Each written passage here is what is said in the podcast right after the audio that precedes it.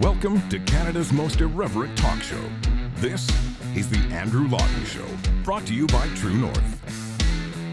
Hello and welcome to you all. This is Canada's most irreverent talk show, The Andrew Lawton Show, here on True North. Good to have you aboard the program on this Wednesday, December 7th, 2022. We are just a couple of weeks away from Christmas, believe it or not. If you don't celebrate Christmas, I apologize for that microaggression. I don't actually apologize for the microaggression, but I feel you have to preface like any reference to the uh, any holiday whatsoever now with that just in case. So it's good to have you tuned in. Uh, we have some breaking news out of Iran today. The Iranian regime intends to freeze the bank accounts of women without hijabs. Now, this was first reported in a, a Farsi publication called uh, Farda, and it's been picked up by a couple of English language outlets around the world now. And you read this, and the, the first thing I thought of is, man, I would love to see one of those legacy media journalists ask Justin Trudeau or Chrystia Freeland to condemn this. I would love to see Justin Trudeau or Chrystia Freeland get up there and say, oh, this is terrible. Yeah, the fact that people in Iran are having their bank accounts frozen because they dare to go against the mullahocracy. I am not comparing the Canadian regime to the Iranian regime. I'm not comparing uh, the two things here. They're very different. Uh, they're very different situations. But when you look at some of the themes that exist in the tactics governments use to quell dissent, it's literally an. It's not even similar. It's literally an identical move to what happened with the Emergencies Act. And it actually ties in very well with a discussion I wanted to have today with Benjamin Dichter, who is the author of a new book called Honking for Freedom The Trucker Convoy That Gave Us Hope. Now, for obvious reasons, I've got a bit of a soft spot for books about the convoy. I wrote one of my own, but it was written from more of a third party view, certainly my own experiences and interviews. Uh, but I wasn't a member of this protest like Benjamin Dichter was, who joins me now. Uh, ben, it's good to talk to you, sir. Thanks for coming back on the show. Likewise, it's good to see you too. How are you? Good, good. Thank you very much, and, and congratulations on the book. By the way, I, I know it's it's difficult to uh, not just to like sit down and write, and I know you worked with John Goddard, who's a, a very experienced uh, writer, but it's also difficult to, uh, as in my experience anyway. And you can tell me if this was the same for you as well, to like have to make the decision of when to just call it because there's so much. I mean, there was so much to this movement. And at a certain point, you can't publish 7,000 words or 7,000 pages. You've just got to pick the main story and go with it. Yeah, that was a significant challenge. And, uh, you know, yeah, we could have had Canada's equivalent to War and Peace. but I wanted it to appeal to a broad range of readers and maybe people who are not readers. I didn't want it just to be for academics there were so many good and positive outcomes from the Freedom Convoy. It was it was a lovely moment in Canadian history, and I thought let's focus on that. Let's focus on the good stories, and let's make it concise so people can get a broad sense of what it is. I have a Substack, bjdichter.substack.com, where I expand on stuff a little bit. I released another article today on my episode in the hospital uh, so that's where all the, the the additional nuance will come. But the book itself, we wanted to keep it concise, and thank God for John Goddard. The very short version of this story was we had been going together for coffee every Saturday morning for several years. And uh, I was thinking after the convoy, this has got to be a book. If only I knew an experienced investigative journalist who is a published author that I could reach out to to teach me how to write a book and I thought, oh, well, I spend every Saturday morning with them. Let's do it. And uh, John agreed, and this is uh, this was the result. I, I, sh- I should just say for people that aren't aware of this, and I, I, brought it up when we've spoken in the past on the show. You and yeah. I have known each other since years before the convoy. We've crossed paths just in, in, political circles in the past, and I had mm. no idea through any of that that you had picked up this side business as a trucker. So when you sort of just popped up in the midst of this thing after the the convoy and the GoFundMe had started out, and I see your name on there, and I'm like, how the heck did like Dichter get wound up in this? And you talk about that in the book, and, and you and I have spoken about it, but for for people that aren't as familiar with that story, how did that initial invitation from Tamara Lich come about? Okay, well, first with the, the trucking is is one other thing. So my uh, my brother, who is uh, about to retire as a police officer, my biological brother, by the way, uh, he reached out to me a few years ago and said, "Hey, listen, why don't we? Why don't you get your trucking license?" I said, "What are you crazy?" He says, "No, no, no. I'm going to retire. Maybe we can do a business together, or we just go to the um, across the U.S. because we just met each other a few years ago, right?" And uh, I wasn't convinced. And then he kind of, over a month or so, convinced me to get my trucking license. And lo and behold, COVID happened. And while I was going through this whole training period and learning part time how to drive a truck, how it all operates, and all that sort of stuff, he said to me, Listen, why don't we just get, he had bought a truck already. And he said to me, Let's get a second truck you'll come with me to uh, the states. We'll do tandem run when we can, when you have time, and just get away from the madness. Is that's really was the motivating factor behind it, and what that's why I saw throughout the entire COVID era the stark difference between the United States and Canada, and that's just from going to New York State, New Jersey. Like it was. Com- a completely different world. And when we crossed over the border into Canada, it's been like a twilight zone. And that's why I was able to comment on that. And in terms of Tamara Lich, uh, this is one of those things that you know the planets are just come into alignment. We had been friends for several years, so three, four years at that point, maybe five. I don't remember exactly. And we would talk regularly. We talk every couple of weeks, every month. Every, it depends on how busy her schedule and my schedule were. But we became very good friends. And she just called me on January 15th and said, Hey, listen, uh, we started this GoFundMe for this convoy and it's taking over and she said, you know, I, I need somebody who can help that understands media, new media. Uh, I've been media trained in the past. I break all the rules. That's why. But um, and she said, would you mind doing it? We need to press releases, a spokesperson, all that sort of stuff. And I said, yeah, for you, my pleasure, because I was completely um, mortified by the ArriveCan data tracking app and what it was going to lead to. So uh, I came on board. And then I said during that conversation, I was actually in my truck. And I said, by the way, Tamara, I don't know if you can hear. I'm in my truck right now. And she said to me, Get out. What do you mean? And I explained what I just told you. And she knew the model of truck that I had because her, her parents have a pilot company and just kind of everything worked out perfectly. It was amazing. Now, did you know at that time how big this thing you were getting involved with was, or did you have an inkling it was going to be big? Because at the time, people saw it was gaining steam, but you and I have also seen various loose conservative movements pop up and kind of dissipate right away. This has happened time and time again. Uh, yeah, so it's difficult. You know, we did we know that it would get to the point where there would be 30 plus convoys in 30 plus countries and tens of millions of dollars coming in?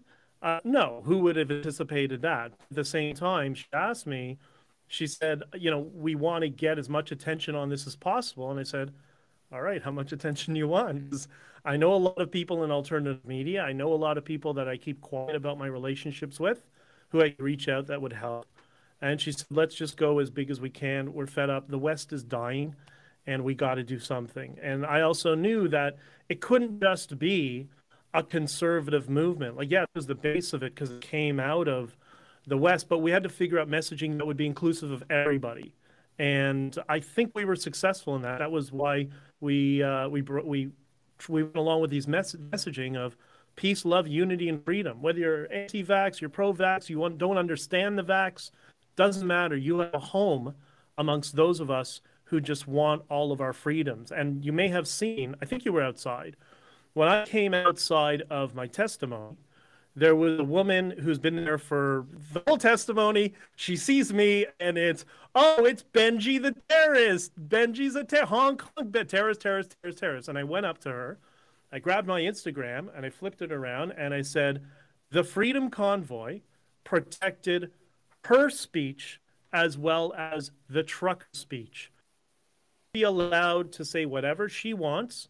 She's probably a lovely person, maybe a little maybe a little confused in my minds, but that was the essence of the movement. It was for everybody.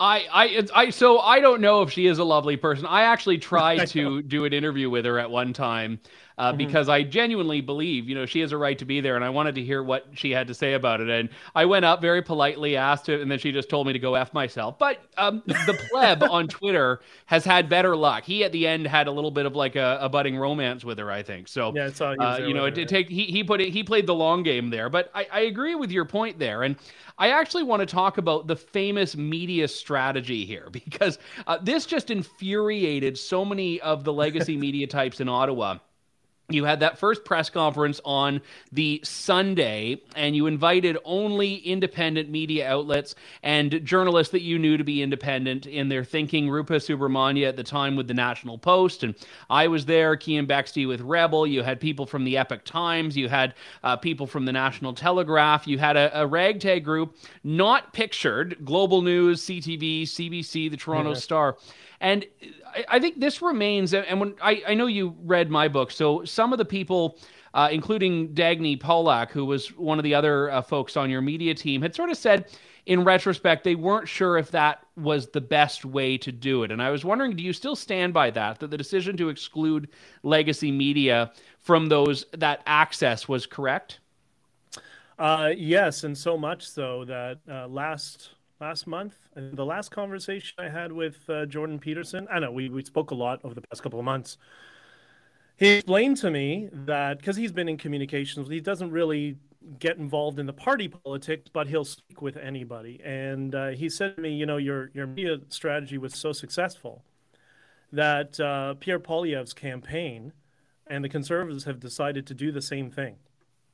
And he gave me some specific examples of mainstream media shows that he's gone on that there was a 0% increase in book sales when he's doing his book promotion. So, hmm. what does that mean? It means nobody's watching them. And then the next day, an example that he gave me, he went on a podcast that was fairly well known, not, not terribly popular, but the book sales spiked uh, significantly the next day. And it goes to show what I've been trying to tell the Conservative Party for now four years Ignore legacy media. Nobody's watching it. The only people who are watching it are one of the subsects or the groups who are at home cooking for their kids. They're half paying attention to what's going on on the TV in the background, and they, they'll notice something for 30 seconds and move on. Media has changed. That's Joe Rogan has three hour long podcasts, and it's the largest audience in all of media. It's because people want to hear individuals in their full context. And that's what I did with you and everybody else at the press conference. I said, we're going to do independent media and we're going to be here for as long as you want. And that ended up being two hours and 20 minutes, if I remember, uh, if I remember correctly. But a little asterisk after that was I was a little disappointed because after that meeting, I think you were still in the room or you had just left the room. I got a call from Alexa at Rebel Media and she said, "We missed the press conference. We had a miscommunication because I had emailed Ezra and said, "We're doing it. You want to come?" I'm like, "Come." So there's a miscommunication. Alexa, Lincoln, and Mocha showed up. I said, "Be here in 10 minutes." Chris has already left, but Tamara and I are here. Tamara and I will stay, and we'll do an interview for you guys because I figured I'm going to kill multiple birds with one stone. I'll be able to get ahead of the legacy media narrative. They'll be able to hear us in our full context. I got the impression that Rebel News was at least supportive of the idea that everybody has the right to protest. So it was perfect. So we ended up doing 50 or 51 minutes, just Tamara and myself. Now, my inbox was overloaded. I had tens of thousands of messages coming in I24, DW, ABC Australia, BBC, every news outlet in multiple countries, although is the biggest story on the planet. I gave the exclusive interview to Rebel News and spiked it. I called Alexa that night. I said, What's happening? She's all excited. I'm going to translate it. I'll put it in French and we'll get it to Quebec. I said, Great. Uh, the next morning, nothing. I followed up with her. Where is it? We're still waiting for approval. Waiting for approval. It's the biggest news story in the world. And then what happened uh, later on in the day? What happened, Alexa? I don't know. I don't know. And after two, three days, you know, I was scheduling, you know, meetings like crazy. I was doing interview after interview after interview, focusing on U.S. media, and that interview never aired. Although when Jim Karahalios, my lawyer, came out of testimony, there was um, he was interviewed by uh, William from Rebel, and they put together a little video and spliced in some B-roll, I guess, from that interview with myself and Tamara. So never aired. I don't understand why they still haven't aired it. It just um, mm. and listen, I don't know their production schedule. I don't know how it all works, but it just it's the biggest news story on the planet. How do you not air it? I couldn't believe it. Yeah, and I, I wasn't even aware that had taken place, that there was sort of a bonus press conference after the press conference with with Rebel. But even so, you kind of kept that approach up until the very end. I know there was that famous video of Glen McGregor basically being asked to leave the, I think it was the Sheraton Hotel uh, hallway because yeah. uh, there was another one of these things taking place there. And Punch, Punchy McGregor, that's my name for him, Punchy McGregor. Fair enough. But yeah. I guess uh, the, the interesting thing that, that I would raise about this is that when the media was misrepresenting the convoy, and you weren't talking to them to correct the record. You had said something when I interviewed you for my, my book many months ago that that you really wanted to expose them, that you really wanted people to see exactly what they were all about. And I, was that part of the convoy or was that your own personal project if if you will? Well, the way we had structured it was we had, you know, three hotels. There were different teams that were in responsible for different things and we had we kept having every day there were people that were calling their own press conferences. And uh, you know tara tried to explain to everybody repeatedly all messages goes through the media team. Benjamin's run the media team. So if you want to do any messages any press releases whatever go to him make sure him and the team vetted because there was there was four of us actually. And that was the structure that we had. Because if not it could have been just chaos. And you saw what happened when some people that really didn't speak on behalf of the convoy, but wanted their 15 minutes in fame, uh, well, they got in front of a camera and confused uh, the narrative amongst the public. The other reason that I wanted to f- to freeze out legacy media was I saw what happened during January 6th, right? So the the media in the states, the legacy media, took a, a certain position, a certain narrative, and what did they do? They run B roll after B roll after B roll after B roll, targeting and smearing the participants, irrespective whether you agree with what they did or not. Okay. I did not want them to have their um, their own exclusive footage so they could run these B rolls and attacking Tamara and myself in per- perpetuity forever. Right. And I knew if they didn't have any interviews one on one with us, then I would uh, I would limit them in terms of their intellectual property they would use against us. And the post millennial actually confirmed that because they said once they were they were all chuckling apparently in their office because uh, one of the press conferences I think it might have been the second one uh, they were laughing that the CTV, CBC, all the mainstream media had to log on to the post millennial feed and start sharing it online. They didn't have their own access to it. So that's exactly yeah. And I, I, think Global ended up stealing he and Bexte's footage or something, that's and right. ended up there was a controversy about that, if memory serves. Exactly. So I was trying to I trying to doubly help alternative media, and that's why I gave the example with Rebel News. I was confused because they had the exclusive footage, like. They could have been, I would have, it should have been one of the biggest videos in the history of that company. Like, it was just perplexing to me. Let's talk about the competing press conferences and, and I guess the people jockeying to be the ones seen as in charge here, because I know this was a, a, big issue. I was getting invitations to things that were presented to me as being a quote unquote official, although we'll, we'll talk about the complexities of that term. And then I'd send you a message, you know, like, this is the first time hearing about it. What? And right. I know this was like constantly something you had to grapple with here. But at the same time, I mean, one of the things that uh, Tamara has testified to, and other people involved in the convoy have tested to, is that this wasn't a, a con- I mean, I know there was the board uh, formed for Freedom Corp, but this wasn't a, a hierarchical top-down organization. No one had any real leverage or control over others, so it was very difficult to uh, for for anyone to say that anyone wasn't involved. So when you get someone popping up that says, you know, yes, I'm doing this thing here, and and they're available to media, the media is obviously going to to pounce on that, but I guess the question is in an organic grassroots movement, how can you effectively, or do you believe you did effectively put out all of these, what you would say are fires, or however you want to describe them? Well, there's two different uh, levels to this strategy. So one was having like a, a cohesive message around peace, love, unity, and freedom. That would go on the press releases, and um, that would be for legacy media and media and yourself. I think you're more you're more mainstream than legacy media, to be entirely honest. But like yourself and your company and other companies, to contact representatives of the people who had the largest moral persuasion.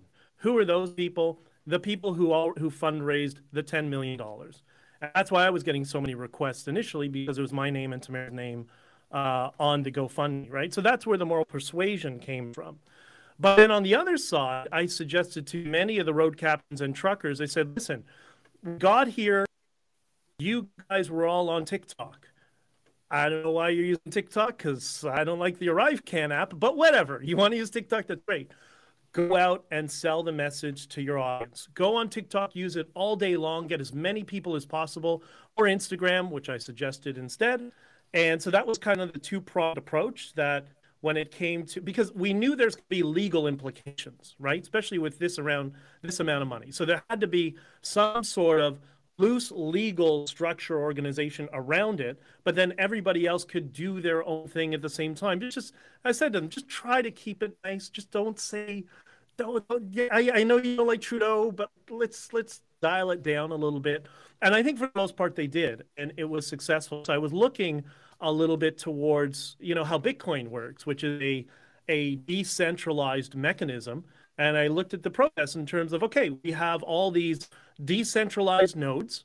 Those are all the different groups that brought 300 people there, 200 people, 1,000 people there, whatever.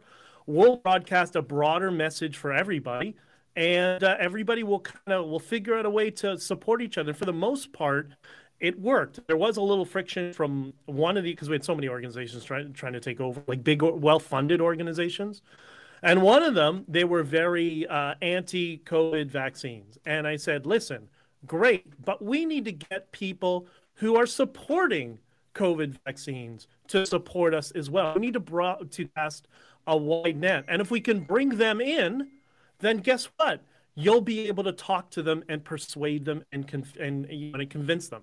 So if we do that strategy, why don't you your organization which already functions it already brand uh, already have a following we'll say where you're here and the freedom convoy supports your organization you support the right for for truckers to come protest and for the people who are interested in that message they'll gravitate towards you but we'll be able to cast a broader net to people who normally wouldn't listen. And i remember the first day i'm walking up to Parliament Hill in front of the Chateau Laurier. And I've said in many interviews, my inspiration for this was I went back to my days uh, going to Grateful Dead concerts and going to Phish concerts and the Allman Brothers, right? Very peaceful, loving party. Too much drugs for me, but other than the drugs, it was a, it was a great environment. And you know, one of the first few uh, people I saw was a group of people with tie dye and peace signs, and we love everybody. And uh, those were not conservatives but they were Canadians and they were happy to finally be out of their home and meet new people. And this was, I know of two COVID babies, uh, sorry, hmm. convoy babies that have been born in the past uh, month and a half. So it's been wonderful. It is. And, and, let's talk about some of the friction there because I, I, think that there were obviously signs of this earlier on and certainly when you testified before the Public Order Emergency Commission, this became more apparent. And, you know, just to, to set the stage here, in the early days, I think it's pretty much uncontested that you had uh, Brigitte Belton and Chris Barber get linked up on TikTok, build a little bit of momentum. People like Pat King was involved in the sense of promoting it early on. James Bauder tried to be uh, a bit more of a central organizer. James and Pat effectively out of the picture by the time the convoy gets to Ottawa. You've got other people that are brought in. Uh, you're certainly uh, at the helm of, of media here. And there's there were still though even after those changes mm. some some friction i mean you testified to uh, the the breakdown with tom Marazzo at one point saying he wanted to be a ghost and then holding that uh, press conference which I've, I've talked to tom about and, and I, I accept it at face value that what he was accused of saying was not what he's saying but You've actually gone further and, and have used the word sabotage with, with Tom and also with, with Keith Wilson, the lawyer that the JCCF retained. And at what point did that view emerge in your view and, and why? it was an evolution. Like things were really unsettling in the beginning. Um, on February 4th, and you have to understand the context of the messaging. It was peace, love, everybody come together, right? Uh, yeah, there were some people who did the F Trudeau flags, which was the messaging that ironically united people from Quebec and Alberta.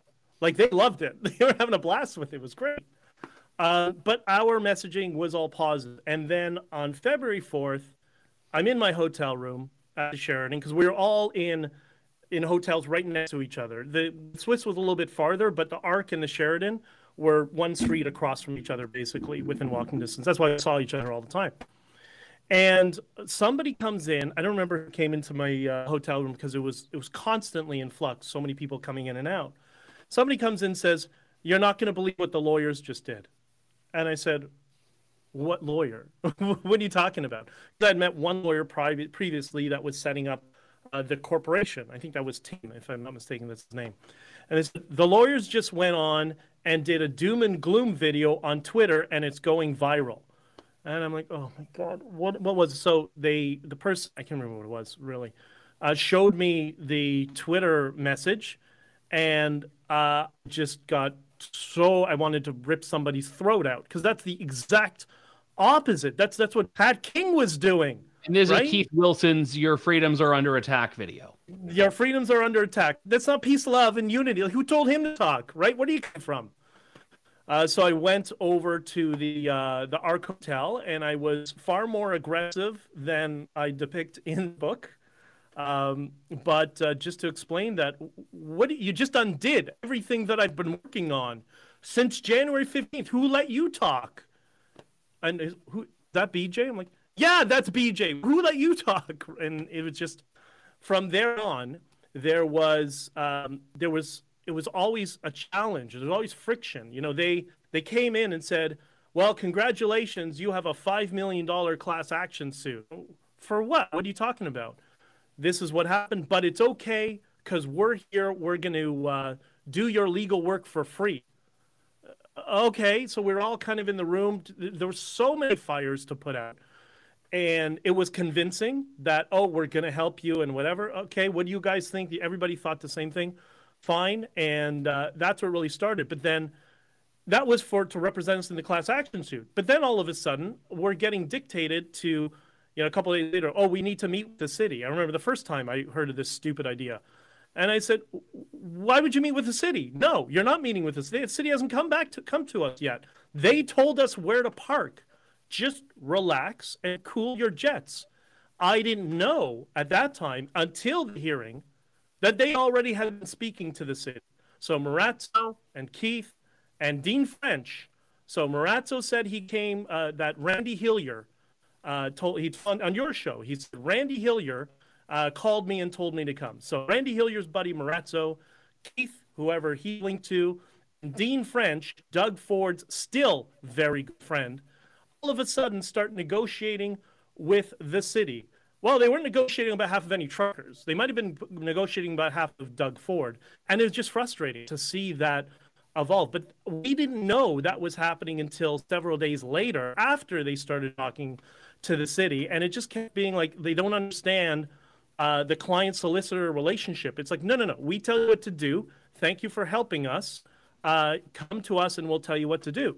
And it was just, it was constant. It was, and you know, when, I, me and Tamara, we we're always in sync with each other. But Tamara, she's a wonderful person, and she she does not like. She knows everybody's got a good heart, so she's trying to accommodate everybody. Especially then when so many people were threatening her. Oh, we're going to sue you for a hundred thousand dollars, and everybody was after the money. So she was put in a very very difficult position, and you know, so she got very weary of saying no to people because anybody she would say no to would threaten to sue her. So that was my job. So she would call me and say this person, whatever. Anyways, um, but, uh, and with, go, go ahead. Yeah. So and with this case as well, it seemed to be there was a concerted effort to go out of their way to because every day, me and Tamara talk like twenty times a day, and constantly she would call me and say, "What do you think about this idea?" No, I don't think that's a good idea because. And she said, "Oh yeah, that's a good point.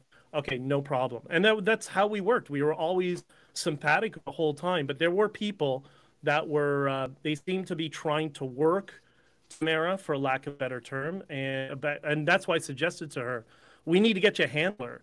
Uh, but that's she's a very one-on-one emotional person who connects with people. She didn't want a handler, and uh, okay, so it is what it is.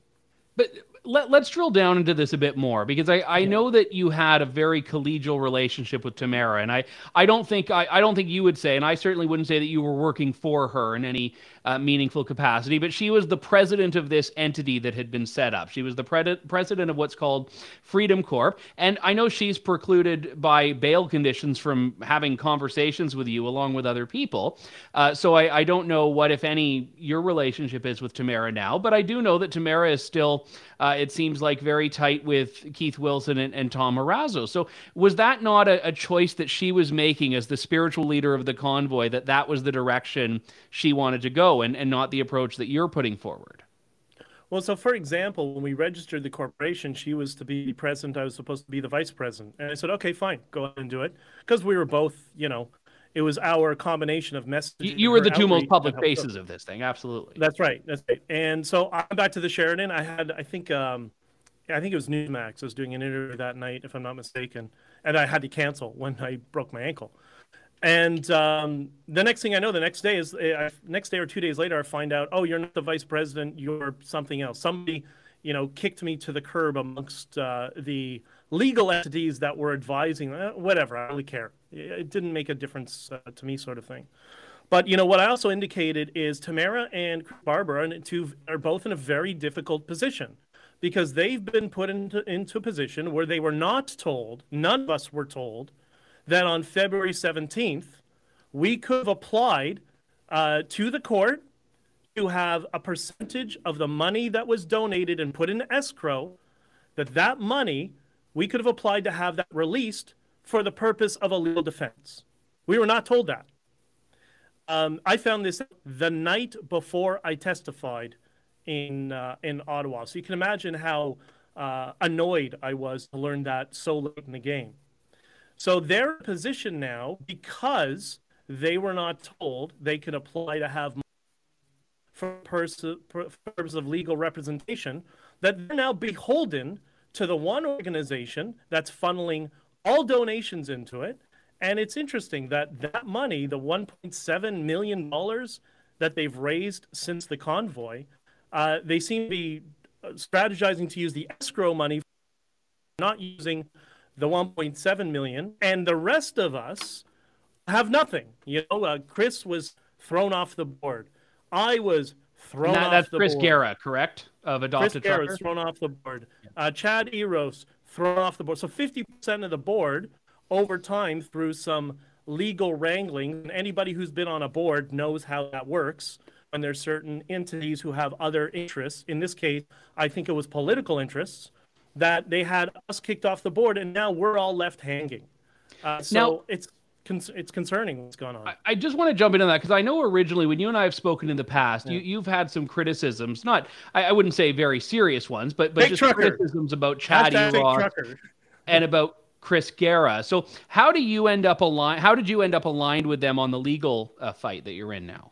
Say, say that again. I missed the first half of your question. Was... Yeah, so I, I, just you've been critical in the past of Chad uh, Eros and Chris Garrah, and now you seem to be on on side at least with each other for the legal fight. And I was just wondering how that evolution happened.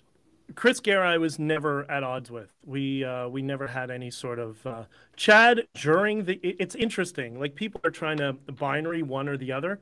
You know, Chad and us had friction, just like any board of people who have the world's attention on them don't know what to do and are trying to navigate this this thing and your government's attacking you it's just a stress it's a stressful situation.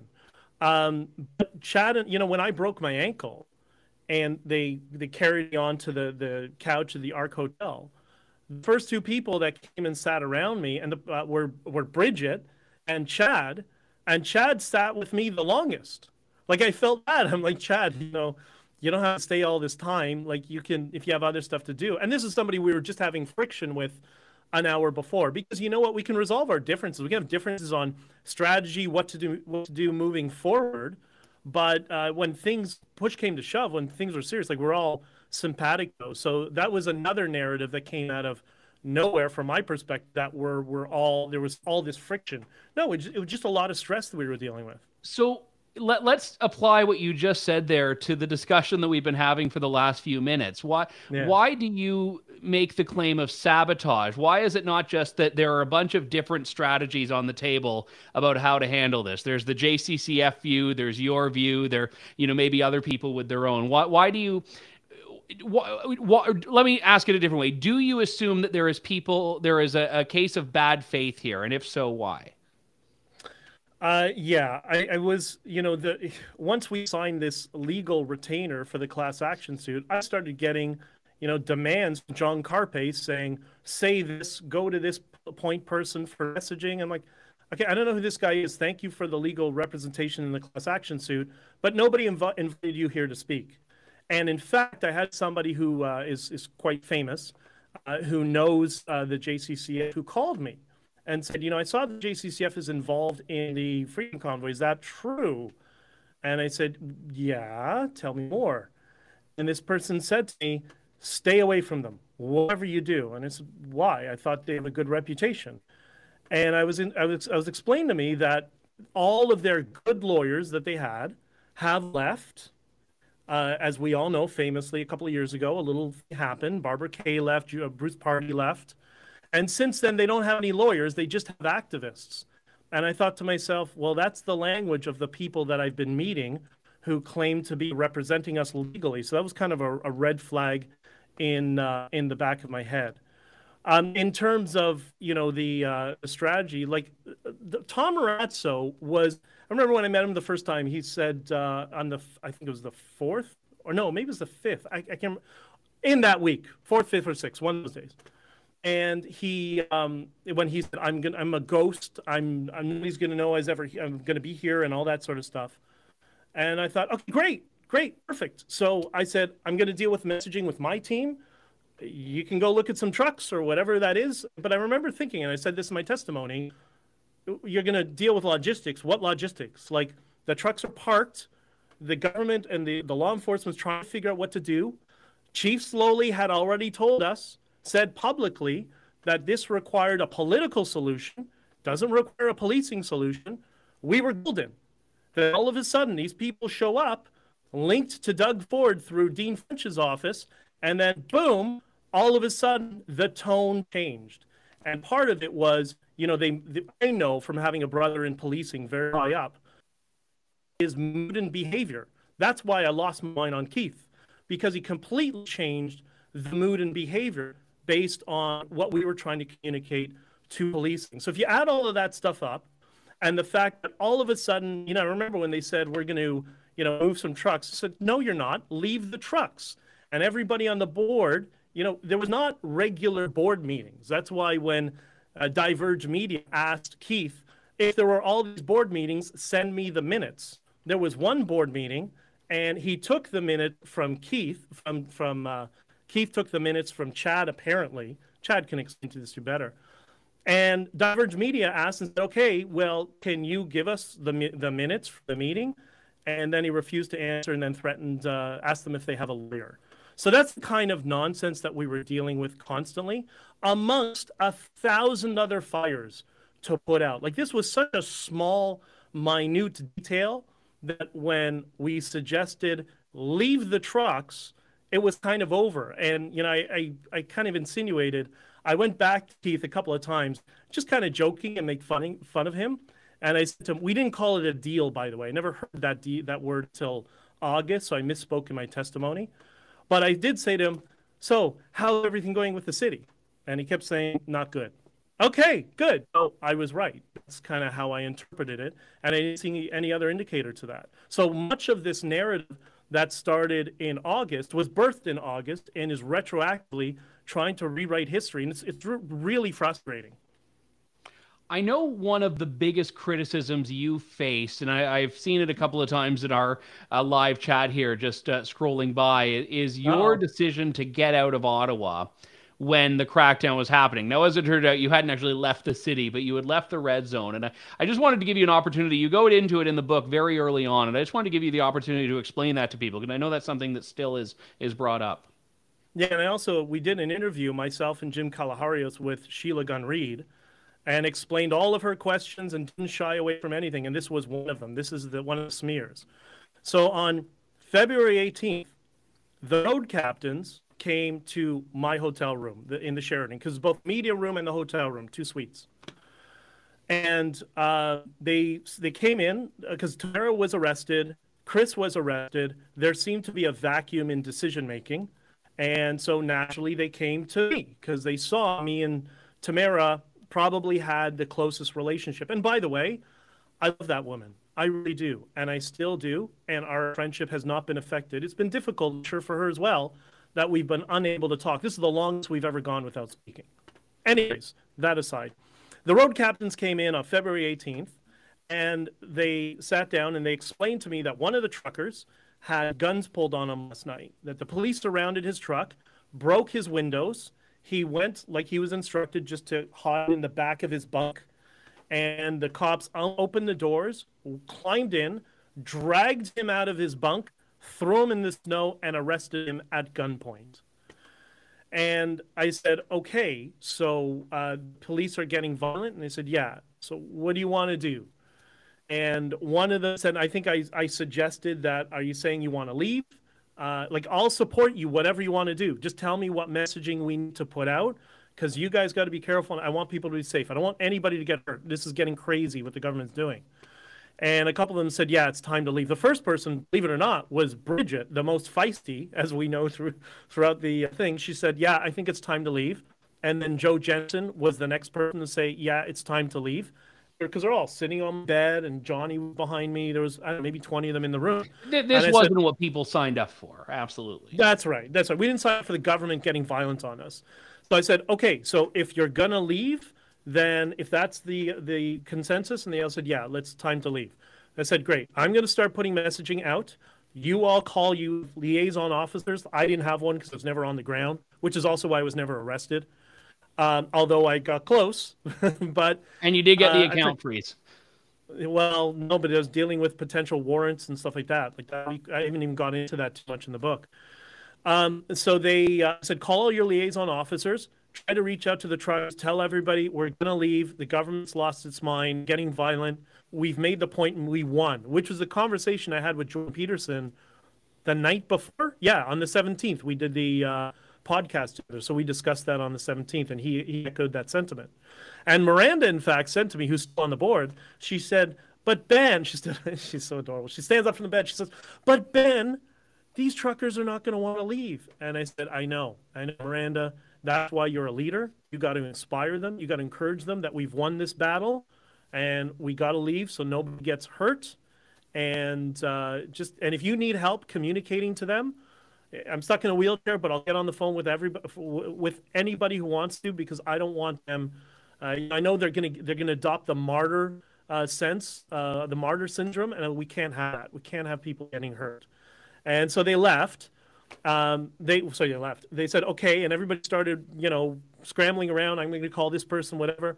They went up. I said, go up to the boardroom on the 16th floor, I think it was, and I'll meet you up there in a few minutes. Start calling your liaison officers. Let's all have a group call. Tell as many people as possible. And I went on to uh, Twitter either before that meeting, after that meeting. I'd have to check the timestamp and I put a tweet out. And my mistake was I should have done a multi-thread tweet, tried to squeeze everything into one tweet, but so much was going on. It was a little bit chaotic that day. And I said, many of us are leaving Ottawa. I was, what should I was trying to fit in the road captains and truckers are leaving, but I couldn't fit it. That's why many fit. Um, the police are getting violent, something to that that uh, that messaging, and we're going to be leaving. And then I see Ezra Levant retweets and says, "You looks like you ran." It's like, oh my god, Ezra! like, anyways, people jumping to their their own conclusions is really frustrating. So that's how. Well, I, I, mean, I think. Then, hold, hold on, people have been hearing thing. the term "hold the line," and I and I guess that was why it was easy for people who were outside. Yeah. I mean, look, I was pepper sprayed covering it, so I know it was know, very hairy there. I think it was easy for people outside of that to not understand what the stakes were if you were just going to sure. stand there. For sure. No, 100%. And then, in fact, you know, after I came down from the meeting room upstairs, the hotel room was paid until the end of February. So I figured, okay, I'll stick around. I'll do media for the next, you know, week, couple of weeks, whatever it was, week and a half, and everything will be. I'll be able to button everything up. I had a, a, a podcast scheduled with Bari Weiss uh, that night that I ended up doing, but never saw the light of day. I'm not sure why. And um, then Keith Wilson called me and says, "BJ, you got to leave." Why are you gonna leave? I gotta leave. He said, "Well, the police are arresting. They arrested Sarah. They arrested Chris, and I, I think even uh, even Keith would, despite friction, would admit to this. Um, it's actually not bad legal advice. He said to me, uh, "No, you have to leave because um, the police are going to arrest you." And I said, "Keith, come on. They're not going to come into the Sheraton and break down the doors and arrest me. My brother's a police officer. They're just trying to disperse the crowd. I know how that works." But he argued with me for 20 minutes and he said, no, because if you get arrested, maybe you'll be subjected to a gag order and then nobody can speak for freedom. That's how, you know, that talk how he speaks. It's exactly what he said. And I'm like, oh, come on, Keith. So I said, all right, I'll try to call an Uber. I doubt I can even get out of here, but I do have a friend who lives in Ottawa, in Orleans. I'll see if I can get there. I'll at least get out of the red zone. I'll leave the hotel, but you know, I have to be in Ottawa anyways to get my cast off and who know, knows what else is going to happen. So I can't just leave Ottawa. He said, "Well, leave the hotel and uh, let me know what happens." And so I left, and I was in a Uber. I'm listening to the radio, and then they say my name. And I said to the Uber guy, "Hey, can we change the radio station?" But it was crazy, man. It was like what I imagined Tehran would be in a snowfall, because every street was a police cruiser with three or four officers standing around, looking inside cars, and I'm like, okay, I'll put my hood on, and just like I didn't know if how ser- how serious this was, and uh, and that's how we all left. So we all decided together, the road captains that brought everybody to Ottawa, uh, decided this is where people are going to get hurt, and we can't have this. We leave. Well, you got out, you lived to tell the tale, both literally and figuratively.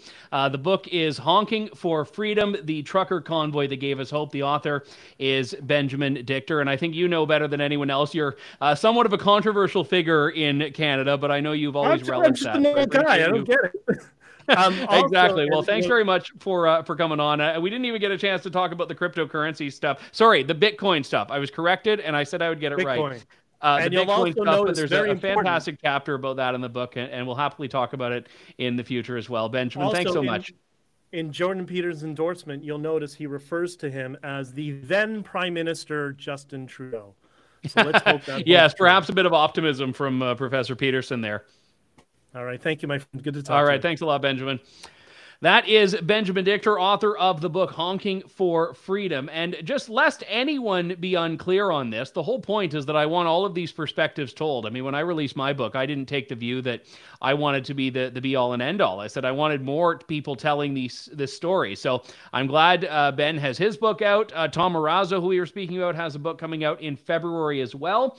And I don't take, uh, you know, I've I've had Tom on the show uh, a couple of times as well, so I'll uh, have him on for that as well. But I, I think it's important to hear all these different perspectives because this was a, a watershed moment in Canadian history and I think a very important one. And, and certainly as uh, Canadians, I think we all are invested in this story, and I know the True North audience is as well. And we're coming up on the one year anniversary, uh, believe it or not. It's been, a, been almost a whole year since that uh, first convoy set out from Delta, British Columbia on, I think it was January 23rd of 2022.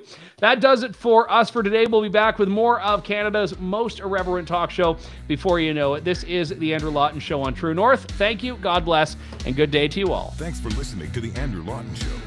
Support the program by donating to True North at www.tnc.news.